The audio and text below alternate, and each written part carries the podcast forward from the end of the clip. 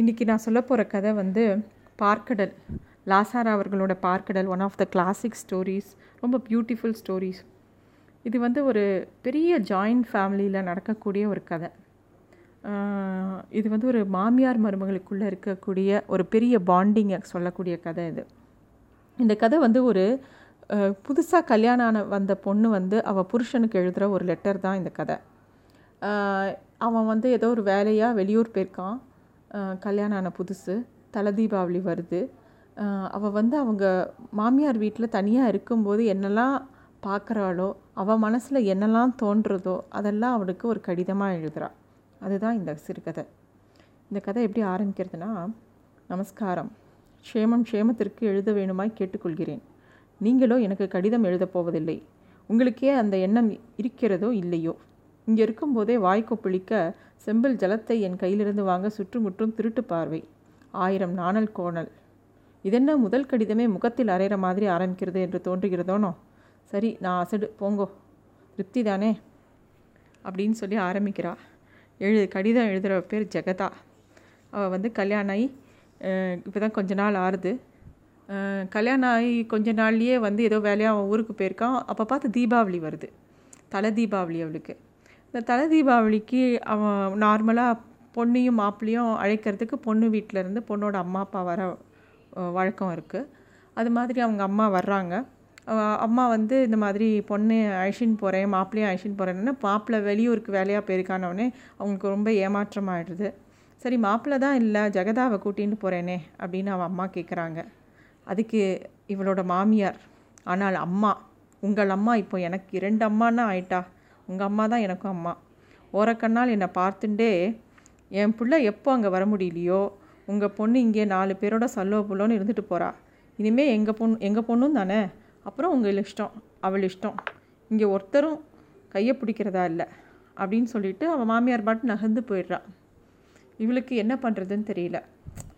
இவ சொல்கிறா இந்த வீட்டில் எல்லாருமே பூடகமாக தான் பேசுகிறாங்க டைரெக்டாக இதை பண்ணு பண்ணாத அப்படிலாம் சொல்கிறது கிடையாது. உடனே எனக்கு என்ன பண்ணுறதுன்னு தெரியல. நானும் எங்கள் அம்மாட்ட இல்லைம்மா நான் வரல நான் இங்கேயே இருக்கேன் அப்படின்னு சொல்லிட்டேன். நான் பரீட்சையில் ஜெயித்து விட்டேன். என்ன பரீட்சை? பெண்ணை பெண்ணாய் பிறந்த பின் சுதந்திரம் ஏது என்கிறது தான்.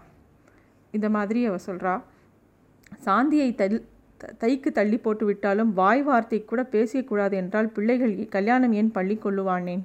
இந்த வீடே வேடிக்கையாக தான் இருக்கிறது. ஆனால் அதற்காக என்னோடு பேசக்கூடாது என்று இருந்ததா? போகிற சமயத்தில் என்னிடம் வந்து ஜெகதா நான் போயிட்டு வரட்டுமா? என்று என்னிடம் ஒரு வார்த்தை சொல்லிட்டு போனால் தலையை சீவி விடுவார்களா? இவன் ஊருக்கு போகும்போது அந்த பொண்ணுக்கிட்ட நான் ஊருக்கு போயிட்டு வரேனே சொல்லலை.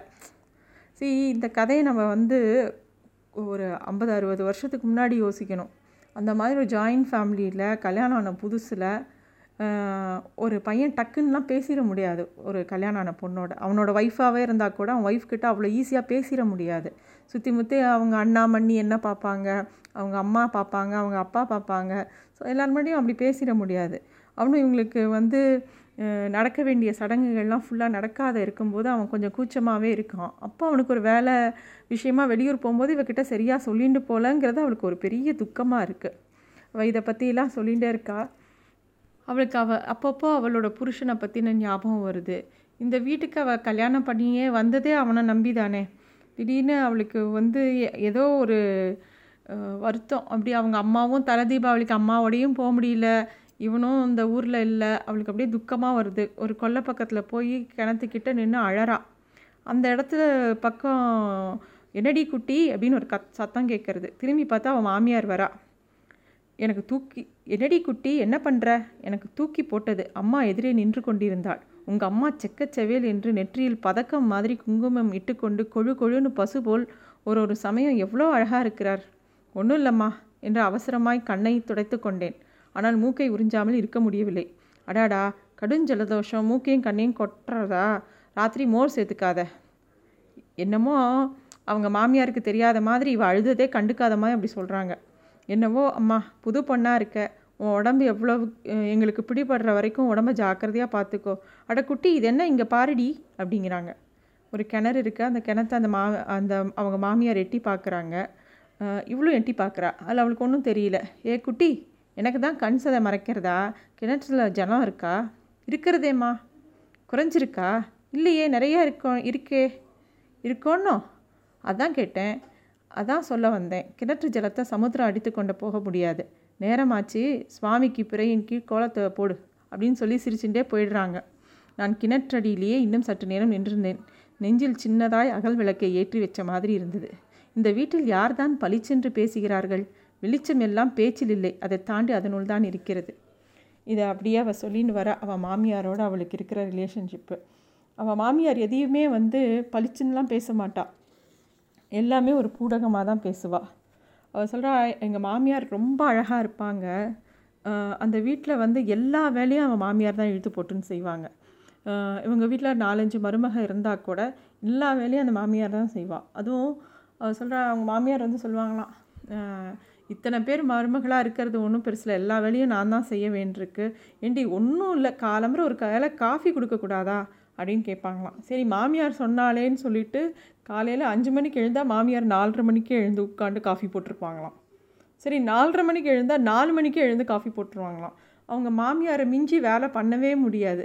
அவங்களுக்கான அப்பப்போ வந்து நீங்களாம் என்ன பண்ணுறீங்க அப்படிங்கிற மாதிரி சொல்கிறது அவங்களுக்கு ஒரு சந்தோஷம். இவங்கெல்லாம் வந்து இல்லைம்மா நாங்களாம் எல்லாம் பண்ணுறோம்மா நீங்கள் என்ன சொல்லுங்க நாங்கள் பண்ணுறோங்கிறது சொன்னால் அவங்களுக்கு ஒரு திருப்தி அவ்வளோதான் ஆனால் ஒரு வேலையும் இவங்களெல்லாம் வாங்க மாட்டாங்க. அதுக்கு அவங்க ஒரு ரீசனும் சொல்லுவாங்க. இந்த மாதிரி எனக்கும் அவங்க வீட்டில் கல்யாணம் ஆகாத பொண்ணும் இருக்கா? அதாவது இவளுக்கு நாத்தனாரும் கல்யாணம் ஆகாமல் இருக்கா? என் பொண்ணை நான் பெருசாக வேலை வாங்க முடியல. அதனால் அவளோட பங்கு வேலையும் நான் தான் செய்ய வேண்டியிருக்கு. அதனால் மருமகளான உங்களெல்லாம் நான் ரொம்ப வேலை வாங்க முடியாது அப்படின்னு சொல்லுவாங்களாம். அம்மாவை பார்த்தால் ஒரு சமயம் பிரமிப்பாய் தான் இருக்கிறது. அந்த பாரி சரீரத்துடன் அவர் எப்படி பம்பரமாய் சுற்றுகிறார்? எவ்வளோ வேலை செய்கிறாய்? ஓ ஓய்வு ஒழிச்சல் இல்லாமல். ஆனால் அவங்க அப்பாவுக்கு இந்த வயசில் எவ்வளோ கோபம் வருகிறது? ஒரு புளியோ மிளகோ துளி சமையல் தூக்கிவிட்டால் தாளத்தையும் சாமான்களையும் அப்படியே அம்மானே ஆடுகிறாரே. அவரை கண்டாலே மாட்டுப்பொண்கள் எல்லாருக்கும் நடுக்கம். என்ன செய்வார்? அவங்க அம்மா சொல்லுவாங்களாம் அவர் என்ன செய்வார்? பாவம் பெரிய உத்தியோகத்தில் இருந்தார் ரிட்டையர் ஆகிட்டார் அதே மாதிரி ஒரு ஒரு ஆஃபீஸில் ஒரு மேனேஜராக பெரிய போஸ்ட்லேருந்து ரிட்டையர் ஆனவங்களுக்கு அங்கே எல்லாரையும் வேலை செஞ்சு வேலை வாங்கி பழக்கம் இருக்கும் இல்லையா? அதே மாதிரி அவங்க வீ அவர் வீட்லேயும் எதிர்பார்க்குறார். அதை வந்து அந்த மாமியார் புரிஞ்சுட்டு சொல்கிறாங்க அவர் வயசாகிடுத்து இனிமேல் அவரை போய் மாற்றலாம் முடியாது முடியாது. ரொம்ப அவரை ஃபோர்ஸ் பண்ணால் அவர் உடஞ்சி போயிடுவார் அப்படின்னு சொல்கிறார் நாங்கள் இருக்கிற வரைக்கும் நீங்கள் எல்லாம் சகிச்சுண்டு போக வேண்டியதுதான். இந்த மாடியில் இருக்கிற கிழவி வந்த இடத்துக்கு சேர்க்க வேண்டியது பொறுப்பு ஒன்று இருக்குது எனக்கு. அப்புறம் ஏமா இப்படிலாம் பேசுகிறேன் அப்படின்னு நான் சொல்கிறேன் அதாவது இவங்க வீட்டில் ஒரு பாட்டி வயசான பாட்டி அதாவது மாமியாருக்கு மாமியார் இன்னும் உயிரோடு இருக்காங்க. அந்த வீடு வந்து ஒரு மூணு மாடி வீடு. அதில் மூணாவது மாடியில் அந்த பாட்டி பெட் ரிடனாக இருக்காங்க. அந்த பாட்டியை வந்து பாட்டிக்கு வேணுங்கிற எல்லா வேலையும் இந்த மாமியார் தான் செய்வாங்களாம். அந்த பாட்டி பெட்ரிடன்னால அவங்க பாத்ரூம் எல்லாம் க்ளீன் பண்ணுறது அவங்கள குளிச்சு விட்றது அவங்களுக்கு புடவை மாற்றுறது சாப்பாடு கொடுக்கறது எதையுமே எந்த மருமகளையும் செய்ய விட மாட்டாங்களாம். இவங்க மாமியார் தான் எல்லாம் செய்வாங்களாம். எல்லா விஷயமும் பண்ணிவிட்டு அப்புறமா தான் வந்து கீழே இறங்கி வந்து ஒரு ஒரு சமயம் அவங்க மாமியார் மாமனார் அந்த மாதிரி மாடியிலேருந்து கீழே இறங்கி வர்றதை பார்த்தவொடனே இவளுக்கு பார்வதியும் பரமேஸ்வரனும் இறங்கி வர மாதிரி தொய் டப்புன்னு அவள் கா அவங்க காலில் விழுந்துடுறா. ஒரு நிமிஷம் நெகிழ்ந்து போயிடுறாங்க எல்லாருமே. ஆனால் அவங்க மாமியார் அப்படியும் ச சகஜமாக சிரிச்சுண்டு கன்னத்தில் கன்னத்தில் ஒரு தட்டு தட்டிட்டு அப்படியே இறங்கி போகிறாங்க தீபாவளி அன்னைக்கு மொதல் நாள் ராத்திரி அவங்க வீட்டு கூடத்தில் கட்டிலில் எல்லாரோட ட்ரெஸ்ஸு எல்லாம் குமிஞ்சு கிடக்கு. புது வேஷ்டி புது துணி எல்லாம் அப்போ வந்து இவங்க அந்த மாமியார் வந்து ஒரு க கொஞ்சம் மருதாணி எடுத்துகிட்டு இவக்கிட்ட வராங்க. குட்டி சாப்பிட்டுட்டியா? அப்படின்னு கேட்குறாங்க ஆச்சம்மா அப்படிங்கிறா. தின்ன வேண்டியதெல்லாம் தின்னாச்சா? அப்படின்னா ஆச்சுங்கிறா. அப்படின்னா உட்காந்துக்கோ மருதாணி ஏடுறேன் அப்படிங்கிறா. இவளுக்கு வந்து இவ வந்து உட்கார்றா. அவங்க இந்த மாமியார் வந்து இவளோட பாதங்களை எடுத்து தன்னோட கையால் பிடிச்சி என்னம்மா பண்ணுறீள் அப்படின்னு அவள் பதறி போயிடுறா. அம்மா கையிலிடப் போகிறாரோ என்று நினைத்து கொண்டிருந்தேன். ஆனால் என் பேச்சு அம்மாவுக்கு காதில் கேட்கவில்லை. என் பாதங்களை எங்கோ நிற எங்கோ நினைவாய் வருடி கொண்டிருந்தார். வேலை செய் செய்து பூ போல மெத்திட்ட கைகள். எனக்கு இருப்பே கொள்ளவில்லை. அம்மா திடீரென்று என் பாதங்களை கெட்டியாய் பிடித்துக்கொண்டு அவை மேல் குனிந்தார். அவர் தோளும் உடலும் அலைச்சுழல்களும் போல் விதிர்த்தன. அம்மா அம்மா எனக்கு அழுகை வந்துவிட்டது. அவர் கூந்தல் பளபளத்தது. என் பாதங்கள் மேல் இரு அனல் சொட்டுகள் உதிர்ந்து பொறிந்தன ஒன்னுலடி குட்டி பயப்படாத. அம்மா மூக்கை உறிஞ்சி கொண்டு கண்ணை துடைத்து கொண்டார். எனக்கு என்னவோ நினப்பு வந்தது. எனக்கு ஒரு பெண் இருந்தால் முகல் உடல்வாகு எல்லாம் உன் அச்சு தான் இப்போ இருந்தால் உன் வயசு இருப்பா. என் நெஞ்சை அறிஞ்சவள் அவள் தான் மூணு நாள் ஜுரம். மூணு நாள் ஜுரம் முடிஞ்சவொடனே அவள் இறந்து போய்ட்றான் அந்த நினைப்பு அந்த அம்மாவுக்கு அப்படியே வந்துடுத்து. அவங்க அதை அப்படியே நினச்சிட்டே அவளுக்கு மருதாணி வச்சு விட்றாங்க. இதை சொல்லிவிட்டு அம்மா அப்புறம் பேசவில்லை. தன்னை அமுக்கிய ஒரு பெரும் பாரத்தை உதறி தள்ளினார் போர் ஒரு பெருமூச்சறிந்தார். அவ்வளவுதான். என் பாதங்களில் மருதாணி இடுவதில் முனைந்தார். ஆனால் அவர் எனக்கு இடவில்லை. என் உருவத்தில் அவர் கண்ட தன் இறந்த பெண்ணின் பாவனைக்கும் இடவில்லை. எங்கள் இருவரையும் தாண்டி எங்களது பொது பொதுவாக இருந்த இளமைக்கு மருதாணியிட்டு வழி வழிபட்டு கொண்டிருந்தார். தீபாவளி வருது. அவங்க வீட்டில் திடீர்னு அவங்க மாமியார் மா மொட்டை மாடிக்கு போயிட்டு வேகமாக இறங்கி வராங்க. பாட்டி வந்து கீழே வரணும்னு ஆசைப்படுறாங்கன்னு சொன்ன உடனே அந்த வீடே வந்து ஒரு இன்னும் கோலாகலமாக மாறுறது. பாட்டியை வந்து ஒரு சேரில் வச்சு இவளோட மாமியாரும் மாமனாரும் கீழே கூட்டின்னு வராங்க. கூட்டின்னு வந்து அந்த பாட்டிக்கு வந்து அதை பார்க்குறச்ச ஒரு கோவில்லேருந்து ஒரு உற்சவ மூர்த்தியை மூலஸ்தானத்துலேருந்து எடுத்துன்னு வந்தால் எப்படி இருக்குமோ அந்த மாதிரி இருக்காங்களாம்.